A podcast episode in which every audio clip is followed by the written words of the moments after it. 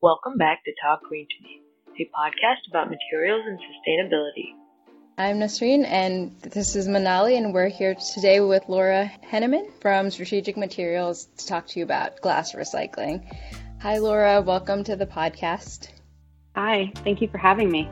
Thanks for joining us, Laura. So, can you get started telling us about Strategic Materials and how it got started?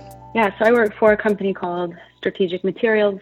Some people in the industry know us as SMI, which is Strategic Materials Inc. Um, and we started actually recycling glass in 1896. So this is our 125th year anniversary. Um, we began life partnering with General Electric or GE in Cleveland, Ohio, and we are originally um, starting out as recycling light bulb glass. And since then, it, it's grown to nearly 50 locations. Um, we operate in US, Canada, and Mexico, and we recycle a variety of glass. So, not just your normal bottle glass, but you know things like windshields, post-industrial glass, plate glass, so even mirror glass in some locations. So we try to do all things glass and uh, divert as much glass from landfill as possible glass takes about a million years to fully degrade in the landfill. So um, we see it as a valuable resource that doesn't belong in that application. Okay, that, that's great. So, uh, how did you kind of get involved into this area? Um, did you have a background in sustainability or in glass, or um, kind of what's your education and how you ended up here? Yeah, so my education, I went to Penn State University. Um, I graduated with a bachelor's in marketing and went back and got my MBA um, and took an internship on a whim uh, through the university and ended up with a company that really specialized uh, on a global scale. In fact, I think they were in 32 countries at the time in what we call industrial byproduct commercialization. what exactly does that mean? It means any of those industrial waste streams or traditional waste streams, we became the solutions provider. So whether it is trying to find beneficial reuse or actually saying, you know what, there's value in this material that otherwise would be landfilled, um, and, and working to market that material on a very industrial scale. Um, that was my background. And there was a little bit of overlap um, in that background when it came to glass and glass recycling. Um, and so I ended up in glass with strategic materials um, as a result of that. So my background is just kind of a nice foundation, but now I'm more focused solely on glass. Great. So what does the company physically do? So once a consumer puts their glass bottle in the recycling bin, what happens to these products? Yeah. So we we like to use the buzzword that everybody uses, which is circular economy. Um, glass has got a very unique story in that sense of when all the key components come together, it really creates a circular economy. So if you, as a consumer, you buy a product off the shelf in, in glass and you enjoy the products inside that packaging, you place it in your recycling bin or in a drop-off program or a dual stream pickup or whatever it might be for um, for recycling, that will typically go. Usually, it'll go to a material recovery facility, which is uh, the acronym is a MRF, and from there they will process everything they can in single stream you know, they'll try to separate the glass out, the aluminum out, the paper out, um, and the plastics, and we'll be the benefactors of a glass pile. Sometimes that glass pile is clean, sometimes it's not so clean, it doesn't really look like glass, but we take it and we do secondary processing to it um, to meet end market specifications. So primarily it'll go back into glass container manufacturing or fiberglass insulation, and then we've got some other some other markets um, but let's say it's going back into glass container manufacturing because um, that is the highest and best use other than refillable programs. We'll take it, we'll crush that material down, we'll screen off, you know, any of the papers, we'll use vacuums, we'll use magnets to separate everything out that we can. We will recycle what we can out of that. You know, if we're, if we're receiving aluminum cans, we'll recycle that. If we're receiving things like Happy Meal toys, unfortunately, those have to go to landfill. Um, but then we'll dry the material and many times we'll color sort with optical sortation. And then it'll go back to our customers to make new glass containers. They'll melt it, make the container for their customer, it's filled, and then back on the shelf. And that entire process takes less than 30 days. Um, so you said you know you use magnets and things to get rid of metals and plastic. So what what are kind of like the main challenges that still exist with glass recycling? If you can do everything in 30 days, why isn't it done more? Or why is why is it you know even an issue? Yeah, that's a great question. Um, our biggest challenge is contamination, and we're not alone in this. It's the general single stream recycling industry um, that we have in the United States is contamination. So it's one of those things where we hear things like glass contaminates other materials, or we say single stream contaminates all materials. So depending on the MRF capabilities to sort out those materials properly, whether sequencing or equipment changes or investment, and it's it's two things. It's the MRFs, like I, have talked about, and their sorting practices, but it's also, um, unfortunately, it's consumers. And I think there's some confusion around what belongs in your recycling bin or what can be recycled and what can't be. Um, and there's a variety of reasons for that, but for us, it's the non recyclables that we receive in the glass pile. Um, as I mentioned, we receive piles of glass, I'm using air quotes, that looks nothing like glass. So if there's non recyclable material in there, um, that makes it very difficult for us. It hurts our operational efficiency it increases costs for us because if we can't recover those materials because they are non-recyclable, that increases our landfill costs. Um, and all those costs are passed on down the, tra- the chain, um, which makes it more difficult for the entire process. I mean, we've received everything from an entire mattress in a pile of glass to uh, deer carcass when it's hunting season. I mean, if you if you can think of it, we've probably had it in our facility. That's so crazy. yeah, I don't know. I don't know how a mattress gets through, but uh, sometimes I guess it does.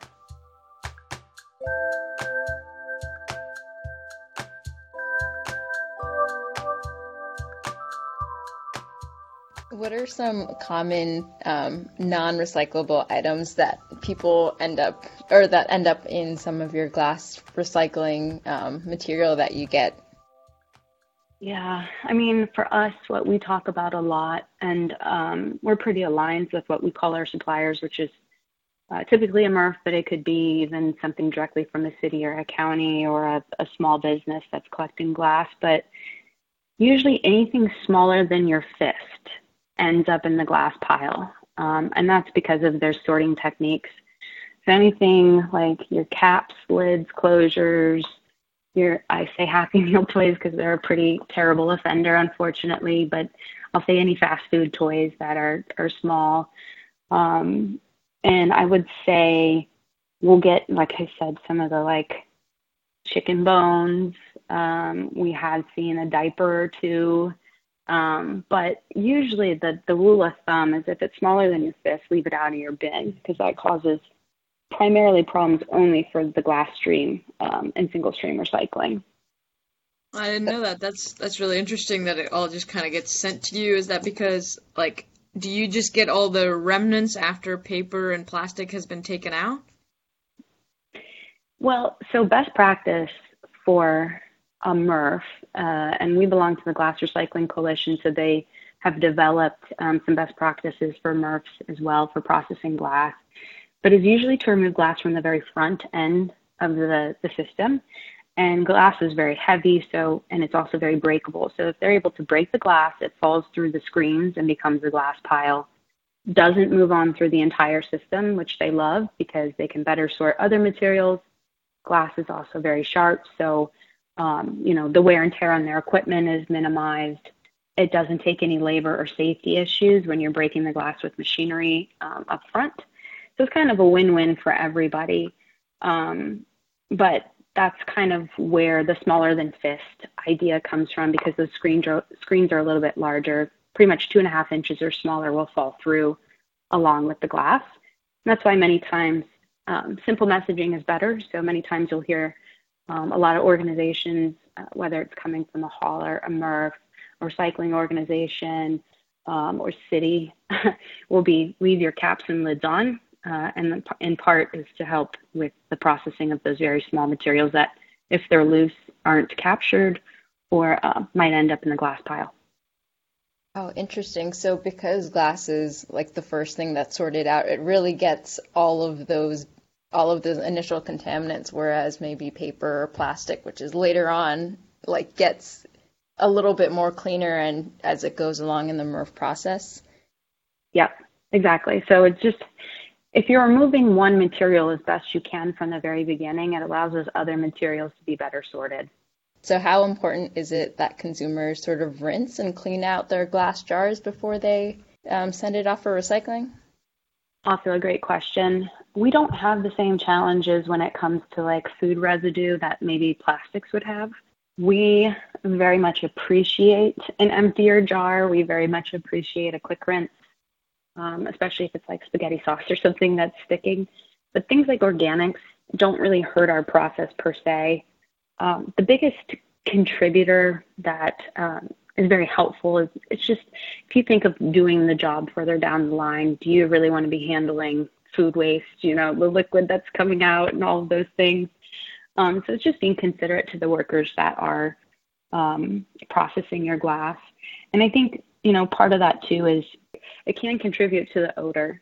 Um, so for us, it's also just helps keep the facility uh, you know, pleasant smelling, uh, and also just general handling. It's it's much appreciated to to give it a quick rinse, but not required for recycling.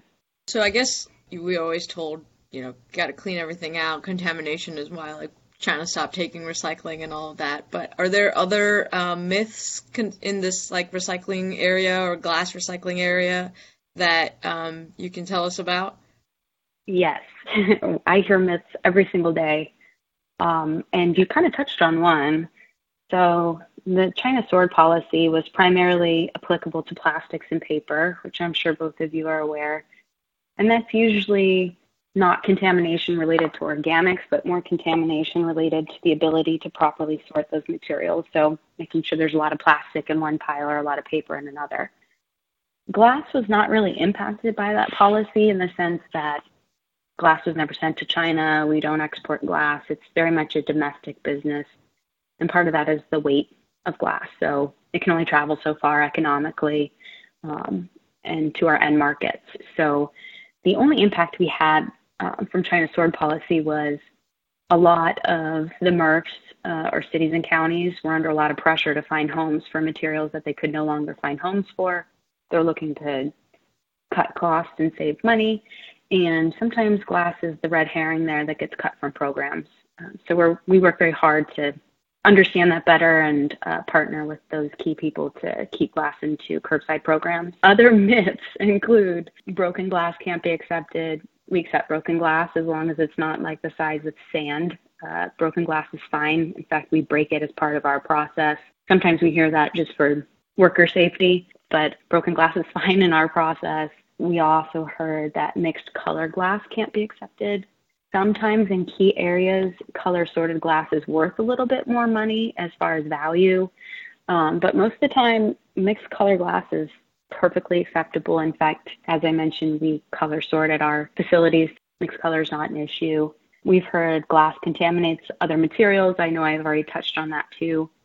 Uh, we primarily hear that from the paper industry, which is understandable. Uh, but we did do a, a, a nationwide MRF survey, and we've asked how many loads of paper have been rejected due to glass contamination, and the answer was zero across the board. So we like we like to call that a myth, and simply just say single stream, you know, is difficult from all the materials that are placed into a curbside recycling bin.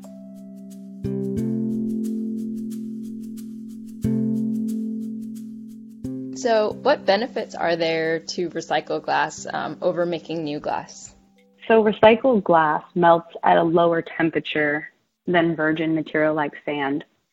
So, the use of the recycled material in the system not only displaces a, a mined virgin material like sand, but it also melts at a lower temperature. And the benefits to that are, as you can imagine, there's energy savings because you're not having to use as much energy to make a new glass bottle or fiberglass insulation and therefore there's a reduction in CO2 emissions.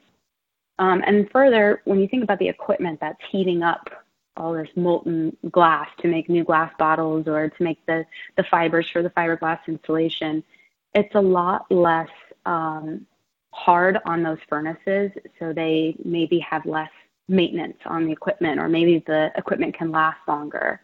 Or if it's an older furnace, maybe you require more recycled glass in, in the production of those products uh, because you can't afford to burn out your millions and millions of dollars of furnace. So it's also helpful on energy, CO2, and displacing a, a virgin material.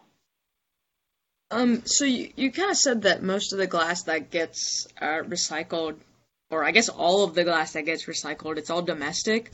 Um, can you tell us about how like glass recycling compares in the U.S. for with the rest of the world? Yeah, it's definitely different. Um, and we hear this a lot too, uh, because our European friends are typically a little bit more progressive when it comes to recycling than we are in the US. You know, we have a unique set of challenges in the US, which are, are good and bad. I think in part, we've got a lot of land, we have a lot of space. And what that means for us is two things. One, that means we've got a lot of landfill options. And in fact, some of our states have very inexpensive landfill our largest competitor is landfill, where in Europe they don't have the luxury of space um, in many of the areas.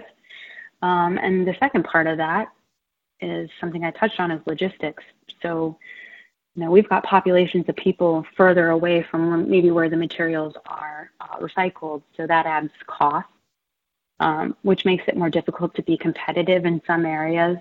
Whereas Europe is pretty condensed in, for the most part. Um, so I think that would be one, you know, unique challenge we have.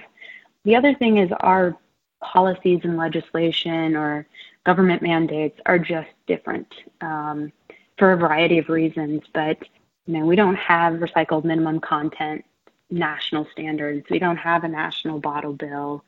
We don't have accessibility to easy drop off um, in some areas that are densely populated. And we have a lot of rural areas, which makes it very challenging for all of those programs as well. And finally, I think that there's just a general cultural difference and consumer attitudes. I think uh, for, again, a variety of reasons that you can't necessarily attribute it to one thing. But consumers generally in Europe are just, we recycle because that's what we do. Um, in the US, we're, we're a little bit more of a convenience driven. So if it's convenient for me to put it in my recycle bin, I will. If it's not convenient, more convenient for me to put it in my trash, I'll do that instead.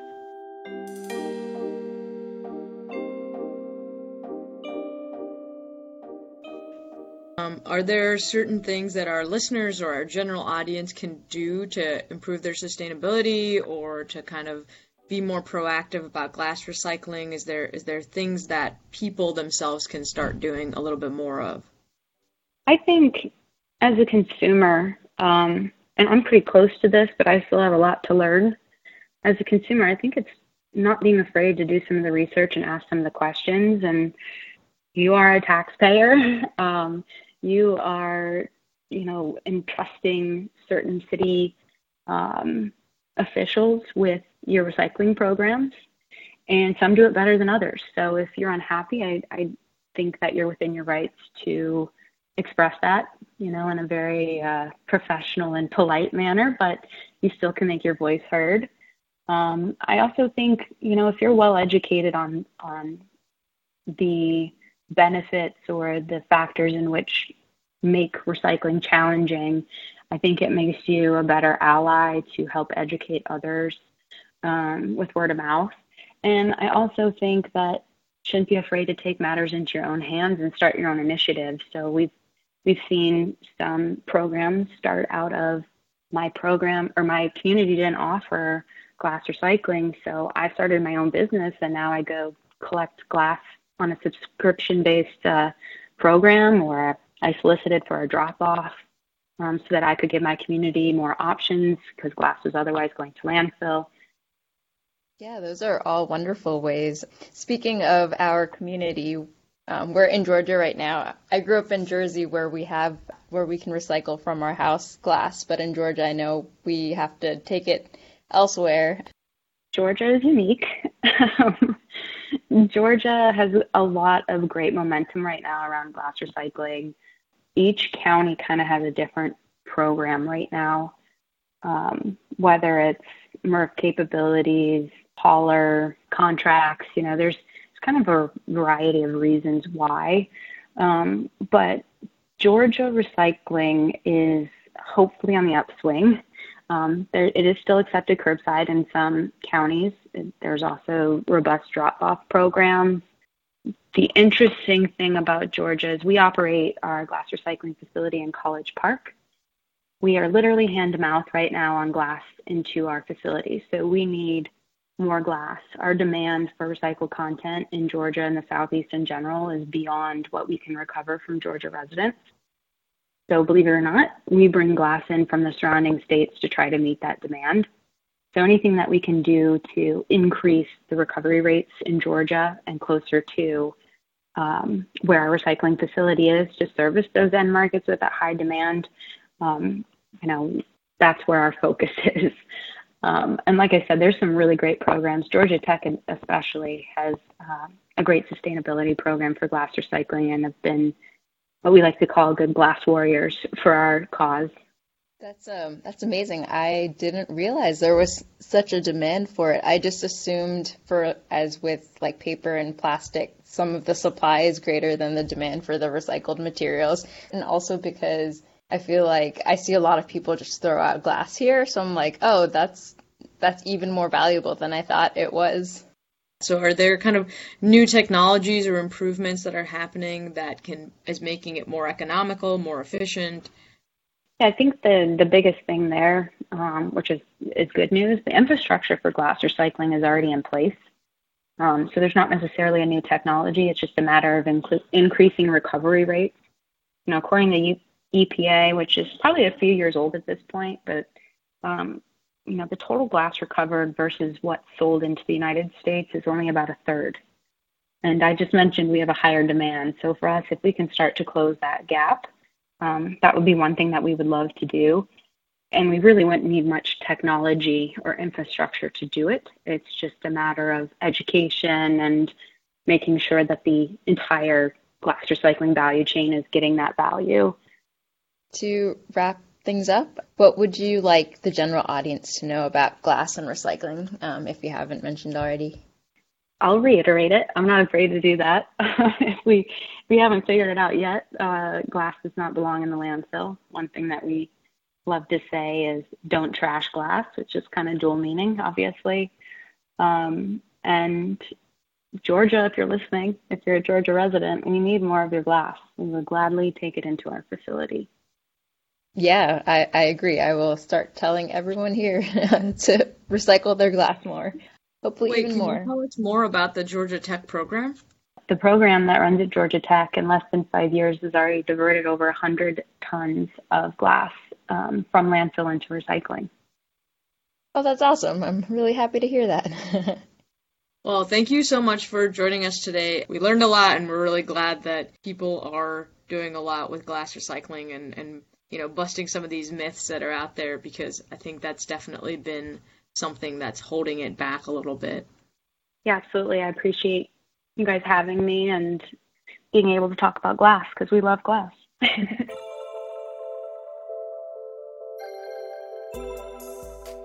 episode was edited and produced by Nasreen Khan and Manali Banerjee.